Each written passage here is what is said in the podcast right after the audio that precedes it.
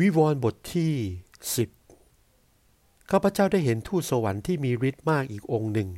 ลงมาจากสวรรค์ และมีเมฆคลุมตัวไว้ และมีรัศมีลุ้งกินน้ำที่ศีรษะท่าน และหน้าท่านเหมือนแสงดวงอาทิตย์ และเท้าท่านดุดเสาลุกโพลงอยู่ และท่านถือหนังสือม้วนเล็กๆ ม้วนหนึ่ง เปิดอยู่ในมือ และเท้าขวาของท่านยืนอยู่ที่ทะเล และเท้าซ้ายท่านยืนอยู่ที่บนบก และท่านร้องเสียงดุดดังเสียงสิงโตร้องนั้น หรือเมื่อท่านร้องแล้ว มีเสียงฟ้าร้องเจ็ดเสียง ครั้นเสียงฟ้าร้องทั้งเจ็ดนั้นร้องแล้วข้าพเจ้าจึงลงมือจะเขียน และข้าพเจ้าได้ยินพระสุรเสียงมาจากสวรรค์สั่งข้าพเจ้าว่า ข้อความซึ่งฟ้าร้องทั้งเจ็ดนั้นได้ร้องแล้ว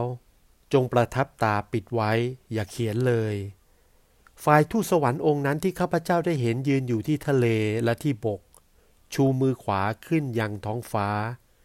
และสาบานด้วยออกพระนามของพระองค์ผู้ทรงสภาพอยู่เป็นนิจ ผู้ได้ทรงสร้างฟ้าสวรรค์ และสรรพสิ่งที่อยู่ในสวรรค์นั้น และทรงสร้างแผ่นดินโลกกับสรรพสิ่งที่อยู่บนแผ่นดินโลกนั้น และทรงสร้างทะเลกับสรรพสิ่งที่อยู่ในทะเลนั้น ว่าจะไม่เนิ่นช้าต่อไปแล้ว แต่ว่าในวันเหล่านั้น เมื่อคราวทูตสวรรค์องค์ที่เจ็ดจะเป่าแตรนั้น คือเมื่อท่านจะตั้งต้นเป่าแตร ความลึกลับของพระเจ้าจะถึงที่สำเร็จ ดังที่พระองค์ได้ตรัสไว้แล้ว แก่พวกผู้พยากรณ์ผู้ทาสของพระองค์ และพระสุรเสียงที่ข้าพเจ้าได้ยินมาจากสวรรค์นั้น ได้ตรัสแก่ข้าพเจ้าอีกว่า จงไปรับหนังสือม้วนเล็กๆ ที่เปิดอยู่ในมือทูตสวรรค์ องค์ที่ยืนอยู่ทั้งที่ทะเลและที่บกนั้น ข้าพเจ้าจึงไปหาทูตสวรรค์องค์นั้น ทูลขอหนังสือม้วนเล็กนั้น ท่านจึงตอบข้าพเจ้าว่า เอาไปเถิด แล้วกินเข้าไป และจะกระทำให้ท้องเจ้าขม แต่ในปากเจ้าจะหวานเหมือนน้ำพึ่ง และข้าพเจ้าได้รับหนังสือม้วนเล็กจากมือทูตนั้นกินเข้าไป